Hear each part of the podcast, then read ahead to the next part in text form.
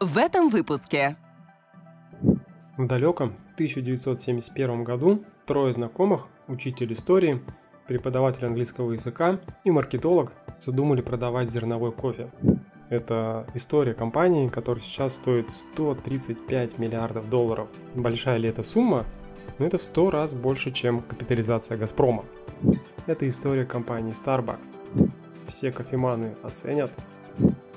Подкаст «Заработаем». Разбираем акции компаний и важные новости на фондовом рынке. В эфире подкаст «Заработаем». Меня зовут Тимур Винтянов, я частный инвестор и автор телеграм-канала о вложении на фондовом рынке. На подкасте мы разбираем историю компании, историю становления компании, как она развивалась, как она появилась, какой у нее ДНК. Подкаст не помогает вести «Капитан Очевидность» или просто «Кэп». Это неожиданный поворот. Я была уверена, что это ты мне помогаешь вести подкаст. Давай сойдемся на том, что это наш общий подкаст, и мы помогаем вести его друг другу. Ну хорошо. Сегодня на подкасте мы разбираем классную компанию, все кофеманы оценят. Это история компании Starbucks. Компания еще в тысяча девятьсот семидесятых продавала зерно и была небольшим магазинчиком, а сейчас это крупный международный бизнес, который присутствует практически во всех странах мира. Мы разберем историю компании, как она появилась, как она развивалась и что представляет из себя компания сейчас. Подкаст «Заработаем». В далеком тысяча девятьсот семьдесят первом году трое знакомых, учитель истории, преподаватель английского языка и маркетолог задумали продавать зерновой кофе. Звучит как начало анекдота. Нет, Кэп, это совсем не анекдот. Это история компании, которая сейчас стоит сто тридцать пять миллиардов долларов. Большая ли эта сумма? Но это в сто раз больше, чем капитализация Газпрома. То есть один Starbucks – это как сто Газпромов. Просто подумайте об этом. Так вот, в тысяча девятьсот семьдесят первом году трое знакомых, учитель истории, преподаватель английского языка и маркетолог задумались продавать зерновой кофе. Они вдохновились владельцем компании Peet's Coffee, Альфредом Питом. Тот научил их правильно отбирать и обжаривать зерна. Название для компании придумали не сразу. Один из друзей маркетолога сказал, что название обязательно должно начинаться с букв С и Т. По его словам, это имело особую силу.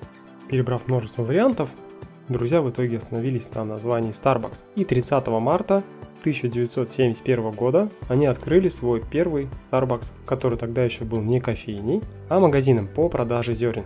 В том же тысяча девятьсот семьдесят первом году сын дальнобойщика Говард Шульц только окончил школу, в университете он изучал связи с общественностью, а карьеру начал в сфере продаж. Сначала в компании Xerox, а затем в компании по производству бытовой техники. Та в тысяча девятьсот восемьдесят первом году отправила Шульца в командировку в Сиэтл, где он и посетил Starbucks. Увидев в магазине большой потенциал, Шульц уходит с работы и устраивается в магазин Starbucks директором по коммерции и маркетингу. Через два года после поездки в Италию в тысяча девятьсот восемьдесят третьем году Шульц окончательно понимает, каким будет будущее кофейного бизнеса. Его очаровала местная культура потребления, качество эспрессо и атмосфера заведений. Вернувшись в Сиэтл, он пытается убедить основателей в том, что Starbucks должна превратиться из обычного магазина в кофейню, где хочется проводить время, однако получил отказ. Starbucks занимается исключительно обжаркой, и так будет всегда, получил он ответ. Разочарованный Шульц увольняется и решает открыть свое дело. Он привлек стартовый капитал, обойдя двести сорок инвесторов, и получил сто пятьдесят тысяч только от одного из них. И угадайте, кто это был? Это был один из основателей Starbucks. Так, в тысяча девятьсот восемьдесят пятом году Шульц открывает свою кофейню. В самом начале Шульц пытается максимально дольше задерживать клиентов в своем кафе. Продает итальянские десерты, ставит оперные арии. Стратегия Шульца сработала. И он открыл еще несколько точек. В тысяча девятьсот восемьдесят седьмом году основатели Starbucks решают перебраться в Сан-Франциско и оставить свой прежний бизнес. Они дали Шульцу право первой покупки Starbucks, если он за два месяца соберет три целых восемь десятых миллиона долларов. Сказали предприниматели, компания перейдет ему, вот только все деньги Шульц вложил в развитие своего бизнеса.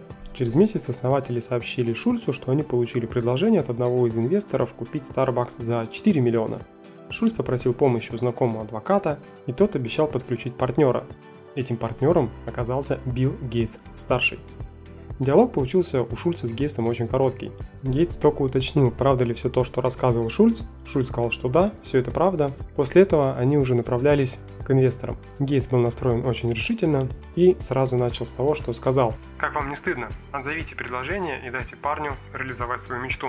Говард Шульц всегда отзывался очень хорошо о Билле Гейтсе-старшем. Буквально он говорил, что тот спас его и Starbucks, и был наставником и настоящим ангелом с большим смирением, и никогда никому не рассказывал, как сильно он помогал Говарду Шульцу. Шульц вступил на пост генерального директора Starbucks, сделал ребрендинг своего предыдущего бизнеса и получил в управлении еще одиннадцать точек, которых к концу двухтысячного года уже было три с половиной тысячи. Компания выросла благодаря высокому потребительскому спросу, хорошему обслуживанию и грамотному франчайзингу. Чтобы открывать точки в образовательных учреждениях, аэропортах и супермаркетах, Starbucks потребовалась специальной лицензии. Чтобы получить их, компании пришлось заключать партнерство с местным бизнесом. И хотя Шульц не хотел передавать контроль над кофейнями другим лицам, Starbucks почти не принимала участия в работе франчайзинговых точек и получала с них небольшую часть выручки. Благодаря этим действиям компания к двухтысячному году получила более двух миллиардов долларов чистой прибыли и уже работала по всему миру.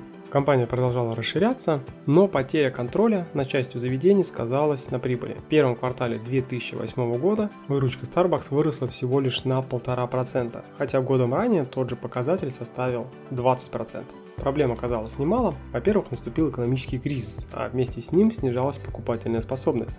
Рынок занимали конкурентные заведения разных уровней, как элитные, так и более доступные сети, вроде McDonald's. Последние стали пользоваться большим спросом. Ухудшилось качество обслуживания и исчезла атмосфера, приготовление кофе перестало быть частью представления, а сотрудники не запоминали имена и любимые напитки клиентов.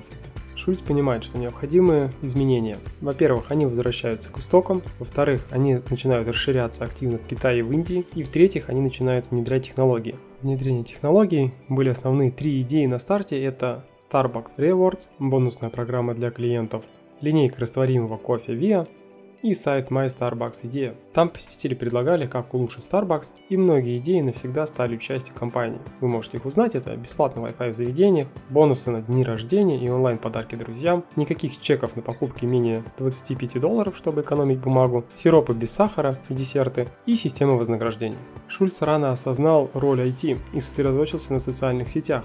В две тысячи восьмом году за пару месяцев Starbucks набрала миллион подписчиков, а к две тысячи десятому году уже двадцать семь миллионов подписчиков в Facebook. Также Starbucks активно начала развивать пищевые технологии. В тысяча девятьсот девяносто третьем году Шульц нанял биолога, который занимался созданием высококачественного растворимого кофе. шестнадцать лет спустя Starbucks выпустила линейку Via и всего за девять месяцев выручила в США сто миллионов долларов. Приготовить быстрорастворимый кофе можно как в холодной и горячей воде, так и на молоке. Ставка на развитие ай ти себя оправдала. Для примера, в две тысячи семнадцатом году пятьдесят два процента продаж приходилось на участников программы лояльности, а двадцать шесть процентов всех заказов совершались через приложение. По словам компании, у программы лояльности двадцать три миллиона активных пользователей, и во время пандемии компания привлекла еще три с половиной миллиона пользователей благодаря инициативе. Компания награждала клиентов специальными звездами за использование приложения. Бонусы пользователь мог обменять на напитки или десерты, даже если не пополнял счет внутри приложения. Много это или мало двадцать три миллиона? Для сравнения, у McDonald's двадцать миллионов активных пользователей программы. Сейчас компания активно внедряет искусственный интеллект в процесс работы, чтобы увеличить размер среднего чека, частоту посещений и оптимизировать пропускную способность Starbucks. К примеру, местоположение. Субботним утром пользователь гуляет недалеко от дома, Starbucks предлагает ему купить слоеную булочку. Другой пример. Дождливый вторник, все проводят время в офисе. Чтобы выманить сотрудников на улицу, Starbucks предлагает скидку на один из фирменных напитков. Третий вариант. Искусственный интеллект анализирует историю покупок. Каждое утро гость заказывает миндальный капучино. Starbucks предлагает ему попробовать миндальный круассан. Или еще один вариант повышения среднего чека. Пользователь всегда берет горячие напитки, а потому наверняка плохо знает холодный ассортимент кофейни. Starbucks предлагает ему скидку на айс-латте, чтобы тот попробовал что-то новое. Ну и давайте последний вариант. Вместимость заведения. К примеру, утром в понедельник ближайший к пользователю кофейни работает на максимальной мощности, поэтому в приложении пользователю поступит акция или рекомендация купить не латте, а американо, так как на приготовление американо уйдет меньше времени. Это такие простые примеры. Искусственный интеллект в работе Starbucks анализирует огромное количество данных. Расписание сотрудников, уровень запасов, состояние оборудования, а теперь, кстати, еще и прогресс вакцинации в каждой стране. Последнее помогает руководству понять, как скоро стабилизируется рынок и увеличит рост стоимости компании. сорок лет назад Шульц делал все, чтобы клиенты как можно дольше проводили время в кофейне.